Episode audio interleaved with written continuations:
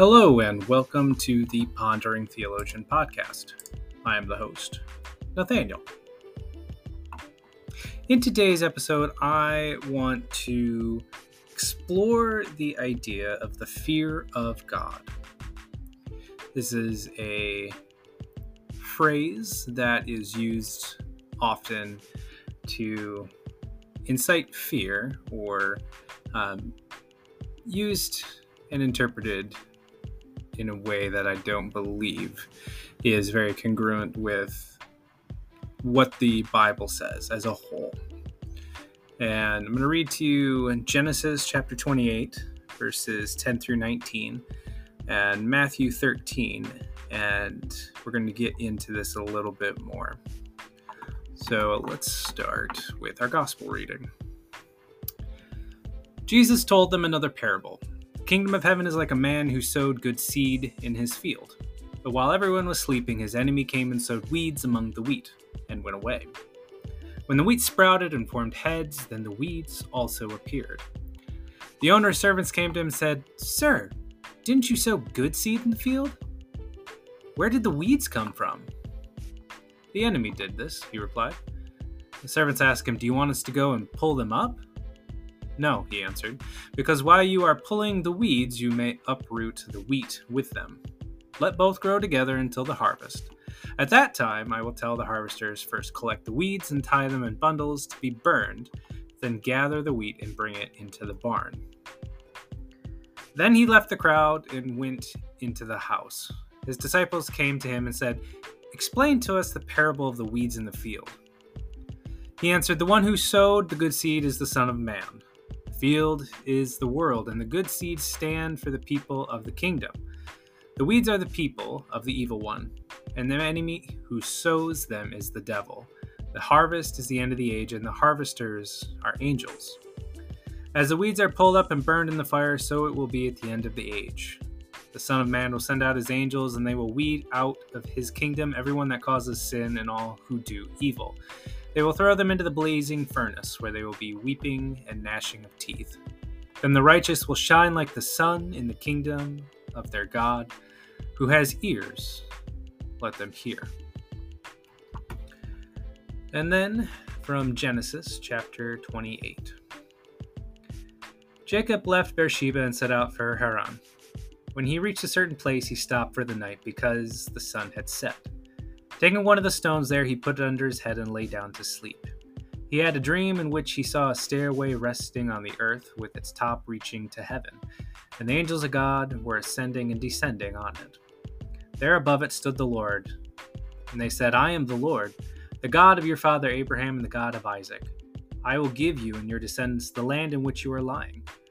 Your descendants will be like dust on the earth, and you will spread out to the west, and to the east, and to the north, and to the south. All peoples on earth will be blessed through you and your offspring. I am with you, and I will watch over you wherever you go, and I will bring you back to this land. I will not leave you until I have done what I promised you. When Jacob awoke from his sleep, he thought, Surely the Lord is in this place, and I was not aware of it. He was afraid and said, How awesome is this place! This is none other than the house of God. This is the gate of heaven. Early the next morning, Jacob took the stone he had placed under his head and set it up as a pillar and poured oil on top of it. He called the place Bethel, though the city used to be called Luz. Uh, I've shared this story before, but I think it's worth sharing again. Many years ago, I was walking through the the, the woods where my family hunted. Um, this was some uh, state land, and we knew most of the people in these woods. I was in a relatively unfamiliar part this evening. I was trying not to be loud because I was coming back to that area again the next morning. I've always had a mild fear of the dark. My worst nightmares always seem to find me vulnerable and in the dark, facing something. So, in my teenage years, I decided that the woods is where I would try to get over it. In some vast and dense woods, uh, in retrospect, this is uh, kind of like trying to get over a fear of swimming by jumping off a high diving board. I was doing my very best to walk through these woods without any use of my flashlight. I had it in my pocket, even, so that I would not be tempted to turn it on. And I was walking along, I heard something suddenly and loudly moving quickly towards me. If you have ever been in a wooded area with lots of underbrush, while something big moved through it, you'd know this causes very loud noises. Imagine that you are sitting in your car while someone continually hits your car with tree branches. Very noticeable and very uncomfortable, and in a thick canopy, it echoes with some ferocity. As I stumbled and tried to see what was going on in the dark, still not grabbing for my flashlight, a big white-tailed deer came flying through the trees, saw me about to fill my drawers, and pivoted away in the direction I was heading to go out. Needless to say, that was not the night I got over my fear of the dark. Many fears are formed out of rational reasons. Things that we know, that we learn, or that we have watched, seen, or heard recounted in stories and in warnings. I also fear drowning alone, specifically. This fear came from watching two films in my youth White Squall and Perfect Storm. Both include showing someone inevitably about to drown and dying alone. Some fears are irrational. We form them similarly by hearing or seeing something told to us. I had a fear of a particular flesh eating scarab that was created and exaggerated in another film called The Mummy. Another film in my youth. Perhaps there's a theme here. There are good things to be fearful of, but not fear in the anxiety and dread causing way that we might look at the dark or drowning alone or of something fictional. This is more what we would call um, some some call respect, but it, it could also be called reverence. But it's really something more than that. This is this fear and reverence that we might call awe. Like when one, one looks at a mountain up close and realizes how vast and magnificent it is. Or when you watch someone with amazing skill do something like climb up a sheer mountainside without a harness. Sometimes we would call it simply awesome, amazing, or unfathomable.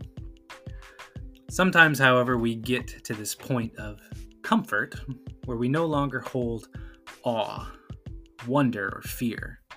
We look at something and we no longer really perceive the largeness of it, the unfathomable part of it. I live in the Great Lakes region in the Midwest, um, and they are the biggest lakes in the United States. Um, the average number of deaths in all of them, all uh, every year, is about a hundred. And Lake Michigan, where I live near, is one of the most deadly lakes in the country by several statistics. And I know growing up on the Great Lakes, and getting caught in thunderstorms and being on the water with water spouts, I knew it was dangerous, yet myself and many people every year go fishing in the worst of conditions despite that. The fear is squelched in confidence. The fear of the lakes is something that's, I would say, spawns a little bit out of not having awe and the point I'm getting at is that we often fear something, sometimes, however, we as humans also fail to develop a healthy fear or maintain it as we get comfortable. In the reading in Genesis, we read about Jacob's ladder. Hebrew is a fascinating language and one that is very dynamic. In verse 17, we read, And he was afraid and said, How awesome is this place! There is none other than the house of God, and this is the gate to heaven. The word in Hebrew used for afraid and awesome are very similar. In fact, they both come from the same root word, yare, which can be translated as to fear, revere, to stand in awe of, be awed, respect, to cause astonishment and awe, to make afraid, and terrify. So the word is very similar and implies very similar feelings. So Jacob has this prophetic dream. this covenant of sorts with God. And when he wakes up, he is filled with Yahweh and feels this majestic fear, this awe. This is almost an experience of perspective, where Jacob realizes just how powerful God is. In reverence and awe, Jacob takes and set up, sets up a pillar, a monument, an altar to honor and show respect for this experience. We know that this continues to be something that will shape Jacob in his story following this. When we think of our lives, what comes to mind as the thing that you put, uh, or not you, what's the thing that you can identify that put you in awe of God? What is the thing that caused you to have a healthy fear of the Lord? Now would be a good time to look more at what this fear that Jacob is showing us here. When I say fear, it in in this case I don't mean fear in the way that you act out of terror or in a way that moves you from reverence toward the fear one would have when they're constantly afraid to die or miss out on something. When we think of why we do anything as Christians, it ought not be acting out of fear of punishment. The way an abused animal or a person cowers when a hand is raised or flinches when someone raises their voice. Though we know that the end of all this we call life will be a time of judgment, fear of punishment is not the thing that ought to motivate us. Punishment is inevitable in this life as a repercussion. However, this is not the fear we're talking about. Life is precious, love is precious, grace and mercy are precious. Those are things we are freely given, contingent on nothing because Jesus dies for each person in the world and our God is a loving one. Jacob in his dream is given a promise to be taken care of. To have land and a strong family in that time was precious. God promised this to Jacob this awe, this awesome expression that Jacob has is reverence. Now, I've used that word a couple times, and the definition that is in my Bible dictionary is deep regard, or a deep respect given, especially towards God. This respect or regard is a deep admiration for God. When we think about fear, or the fear of God, is the base of it respect coming out of admiration. And I would add love. Admiration and love that leads to awe. If we were to read through the next many chapters, we would start to get a glimpse of this promise starting to be kept for Jacob. He has some tumultuous times on that road, yet he reconciles with his brother Esau, has a large family, returns to Bethel, and sets down roots there that lead into the different sons of Israel, which become the 12 tribes, a monarchy, a rich kingdom, and history that, though scarred, continues today. That is a promise still ongoing, which is something simply amazing to think about. When we know that it is hard to find many a promise we make each other that is kept purely and honestly through our lives.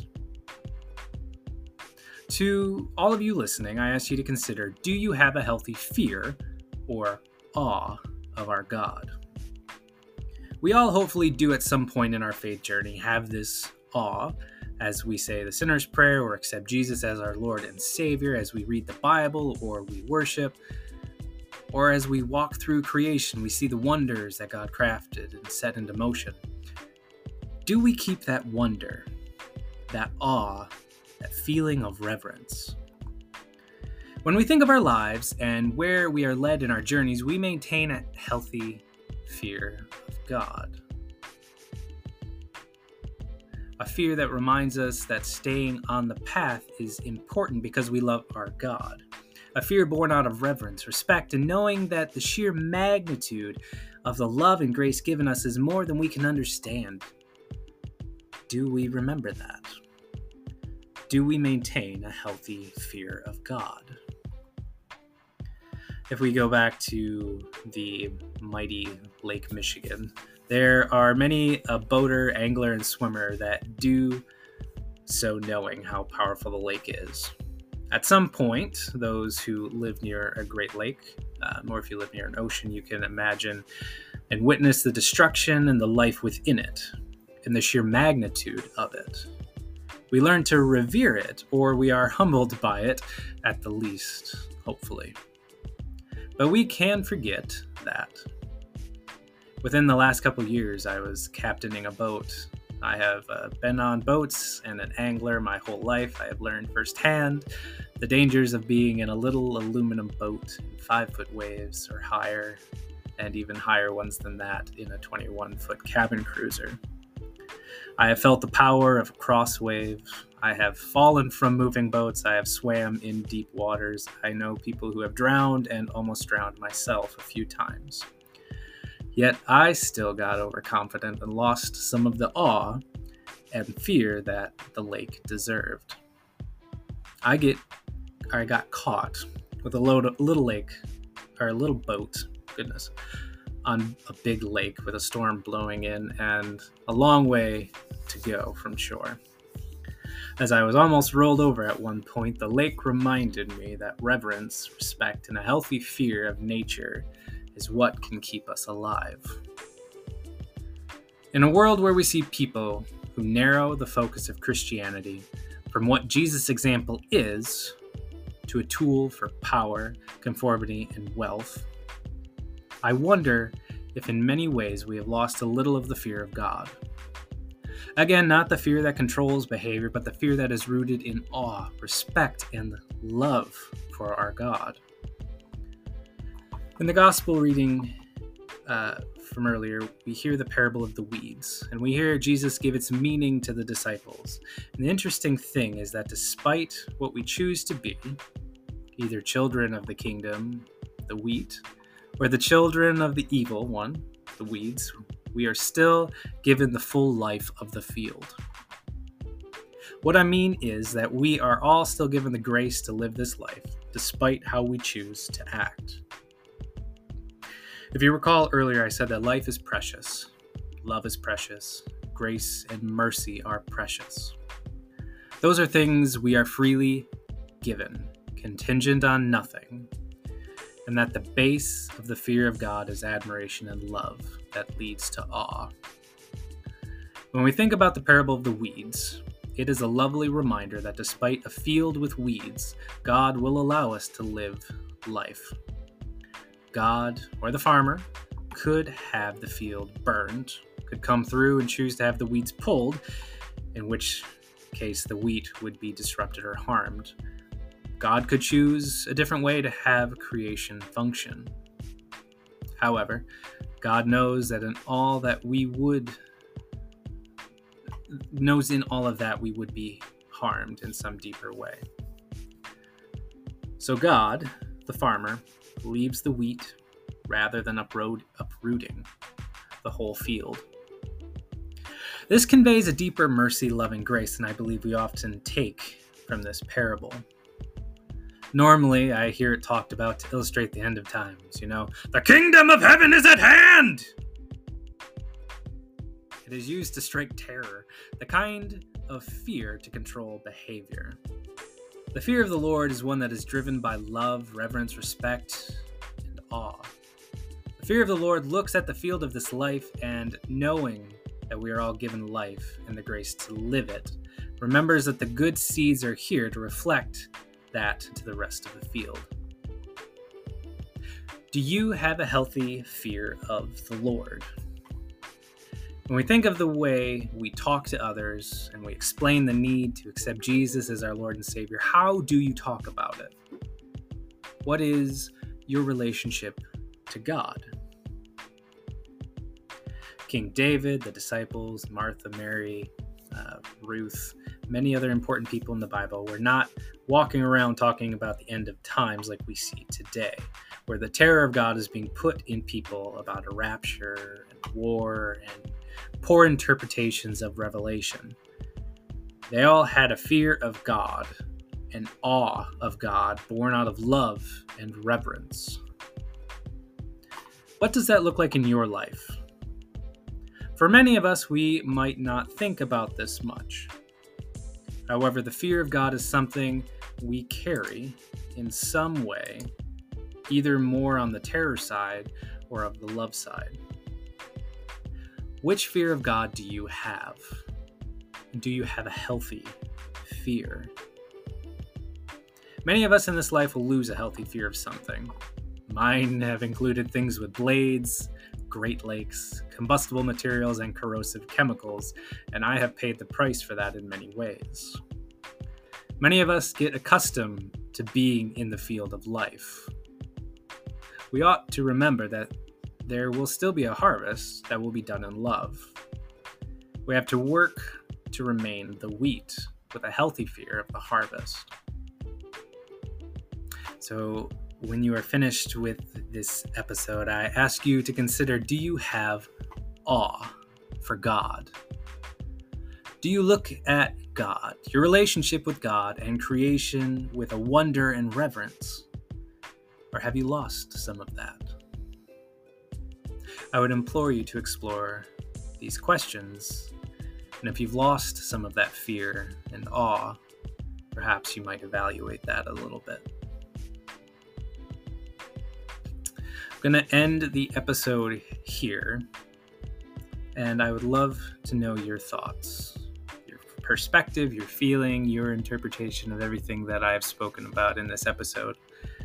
Down in the show notes and the episode notes is all the contact for the podcast. You can reach out on social media or over, uh, well, via email. Um, if you listen on Spotify, you can respond directly through the episode notes, there will be a question down there. I hope you will reach out. As you go about your day, I hope that you're doing well. Know that God loves you so very much, and there is nothing that you or anyone else can do about that. We'll see you in the next episode.